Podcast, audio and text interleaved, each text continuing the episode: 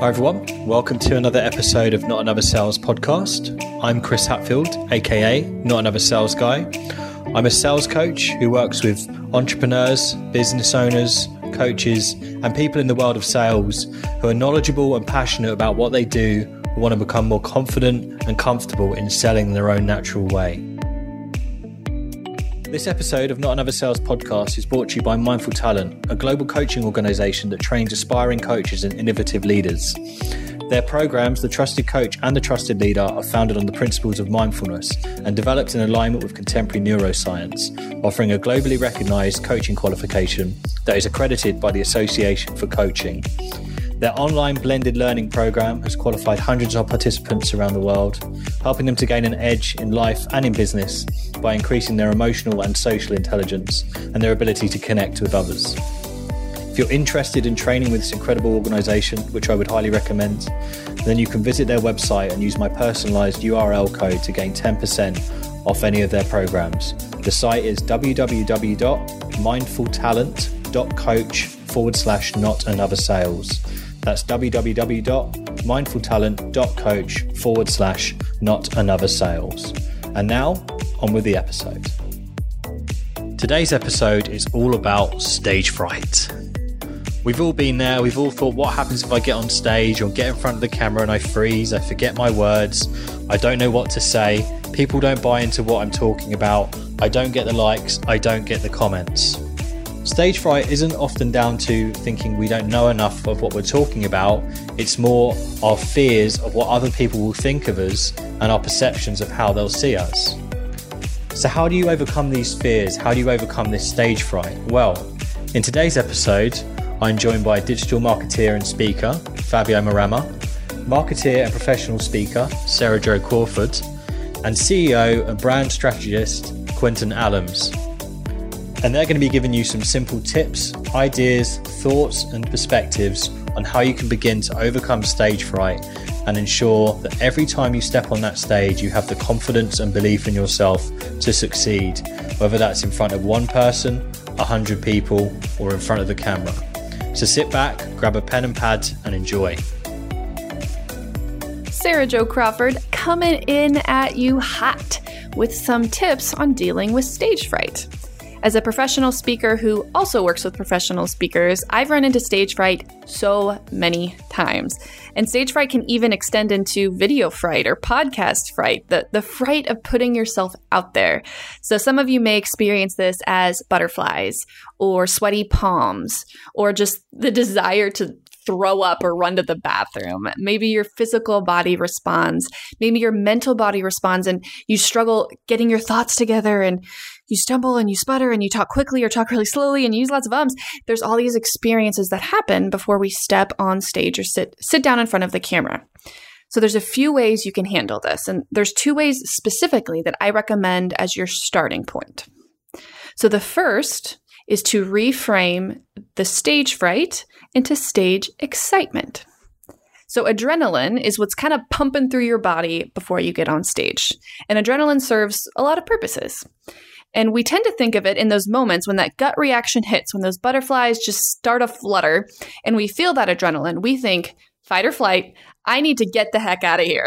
that adrenaline is telling you to run. And that's okay, that's its job. But adrenaline can also serve another purpose. Adrenaline helps you accomplish a task, it helps you push through what would typically be boundaries to create a better version of yourself. So, after the gut instinct kicks in, you get to decide what purpose that adrenaline is serving. So from here on out, the next time you experience those butterflies, you feel your sweaty palms kicking in, you feel your heart racing and all that that anxiety, take a minute and say I'm experiencing this. It's totally okay to be experiencing this. And say I get to decide I am today I am choosing that this adrenaline is not here to help me run, but to help me move forward say, This is not stage fright, but this is stage excitement. My body's just excited to be trying something new. It's exciting and it's filling me up with energy. Over time, your brain's to start making this jump for you. You're no longer going to have to go through this mental process. The second those butterflies hit, your brain's going to be like, you know what? I know how to handle this. This is stage excitement.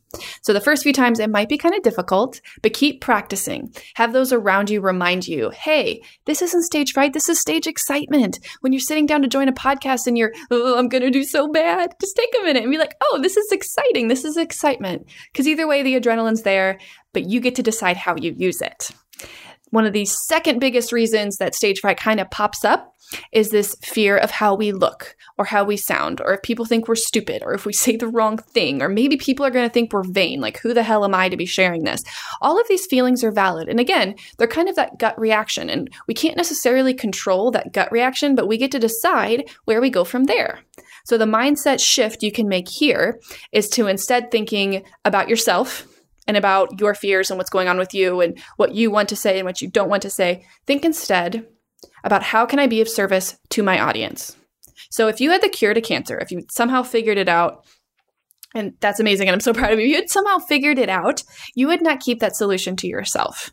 If you had that magic pill that was going to remove so much pain from so many people, you would run to the nearest mountaintop and scream it. You would go door to door, banging it down, being like, guys, listen, I have the solution. You wouldn't worry about how you looked.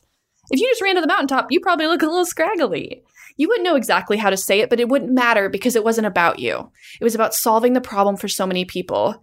And if you're getting on a podcast, if you're getting on stage, it's because you believe you have a message or a story to share that's going to change the life of uh, the lives of others. So think about it that way. It's not about you. Get over your damn self. And I know that sounds a little harsh, but by allowing stage fright to get in the way of solving the problems of others, you're actually falling into kind of some intense selfishness. So, next time you're feeling that, reframe that energy. This isn't stage fright, this is stage excitement. And that excitement is because you're changing lives. Hey everyone, my name is Quinton Alms. I also go by Just Q. I have spoken at VidCon 2018, which is the largest video conference in the world, and then I am currently um, preparing for my first TEDx talk as well that I'm super excited about. But I want to give you guys some quick tips um, just in terms of speaking. Um, first one I want to touch on is stage fright. So I was just like absolutely terrified the first time that I went on stage to speech to speak, and I, I was a musician before this as well, um, and I always had that stage fright but something that helped me was just to acknowledge that that that fear was not a life or death situation. So if you look at fear, like it's innate, it's something that's there to that was something that was there to keep us alive back when we would face those life or death situations. Okay, is this is this tiger going to kill me? I should back off. You know, I'm stepping up to a cliff. I'm afraid I should back off.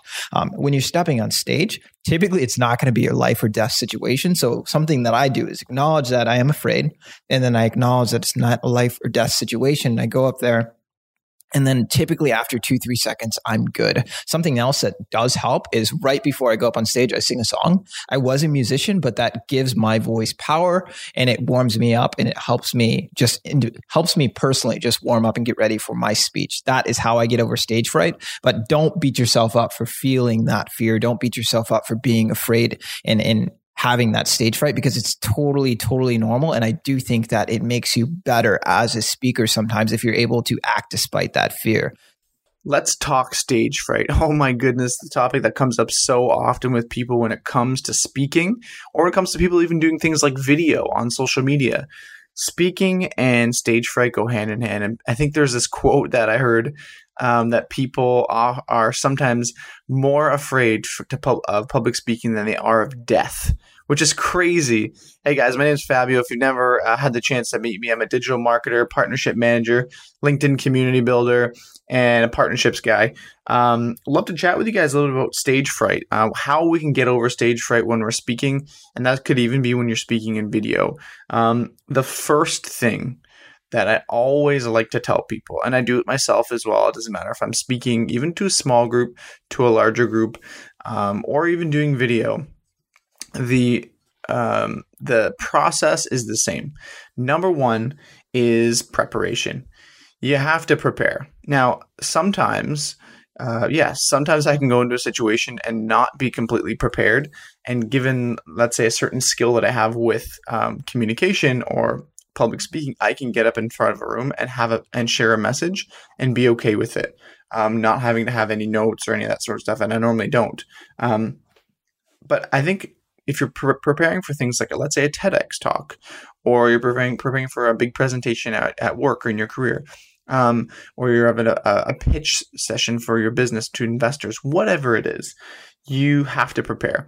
You have to make sure that your preparation's on point. You know some of the keys, whether it's stats, facts, things in your head that um, that you need to throw that are going to help give your message uh, more legs and and and bolden it. So um, preparation is number one. Um, a lot of times people think natural speakers are natural speakers, but uh, they tend to be that way because they are prepared ahead of time. Um, number two, um, Tony Robbins, if you've ever um, seen him speak, um, sometimes he has footage backstage. He is always in in strong preparation of his physical state. So number two is your physiology is huge. You have to be in a peak um, physical state. And I'm not talking about like you have to be working out or anything like that. But uh, if you look at someone like Tony Robbins, um, who's very well known uh, internationally for speaking, um, sometimes a lot of times to very large crowds. Even himself, he says that he has to prepare himself, um, you know, physically. He, I mean, go, sometimes goes to the extremes by putting himself in, in, dunking himself in, you know, cold ice water before he gets out there, sort of thing. But you, if you see the focus of him um, before he gets on a stage, you will notice how much he pays attention to his physiology. And when you're standing, even when you're standing up straight and you're breathing and your your head is held high and you're you're sort of I want to say psyching yourself up to get out there to talk to people or to to even get out, out of your chair. Sometimes um, to go do a presentation. Like little things sometimes can make a huge difference in how we're standing and in how we're approaching the next our next step, you know, getting onto the stage or about to go speak. Our physiology can then translate into a, a very powerful message because we have sort of that physical confidence that then translates into our words. So use that. They're all intertwined mind, body, soul, you name it. Um, our physiology is huge. Um, and then tip number three, uh, sorry, tip, yeah, tip number three is um, remember it's not about you. So when you're sharing a powerful message, um, some of the t- sometimes we we think we need to say all the right words. We need to be smooth and and suave, and we need to uh, you know wow people. Um, sometimes if you just realize it's not about you, it's about the audience. It's about the people that are listening. You know the stage fright can go away um, because you know you're you're you you start putting the focus off of yourself and your words and the things that you might might be forgetting and you're putting the focus on the people. You know pay attention to the people that are there. Like what are they listening to? Uh, uh how are they listening? Are they engaged? And are they getting value from your message? Because that's the biggest thing is instead of your own words like you want people to get value out of it. So um, remember it's not about you and that can then definitely relieve some of that pressure off of you as well um, and then number four, tip number four is practice. Um, you know, I'm, I'm, I'm not going to sugarcoat it. Sometimes the best speakers in the world or getting better at speaking is not always about tips that I can tell you. It's about practicing. And, you know, even if it's um, the smallest thing, like I took a course one time, um, I'm going to say a couple years ago now, a few years ago, um, and it was on it was on public speaking and it was it was quite basic but there were a lot of people in the room that have never spoken before and they started with little things like show and tell. So they got people to bring something an item in a picture of their family you name it something that meant to that, something that meant something to them and then they had to speak on it for about five minutes. Um, and when you do that you start speaking from the heart because it's things that are important to us. So practicing um, articulation in uh, topics that even sometimes we are well versed in or we love or we enjoy or are passionate about can really help us. So practice, even get in front of a mirror, start practicing, just start speaking more, standing up, in front of, and then you'll start getting sort of more comfortable speaking in front of people because you're using your physiology, you're articulating with your words. So that can be huge. Practice, practice. They say practice makes perfect. It's a cliche statement, but it's, oh, it's so true, especially when it comes to speaking. So those are four points for you guys to help you get over that stage fright. And I'm um, so happy that you guys can start implementing some of these things to get over that stage fright and be more powerful um, and more um, uh, just more um, art- more articulate in your speech to help drive such a better message, whether it's in your career or your business or even just your personal life. Hey, people. Thanks for tuning in to an episode of Not Another Sales podcast all around the public speaking toolkit. I'd love to hear from you if you feel like something that's been talked about on this episode has really resonated with you or has helped you in some way with your new public speaking. If you want to get in contact, you can find me on Instagram, not another sales guy, with an underscore in each of those words, or on LinkedIn through Chris Hatfield.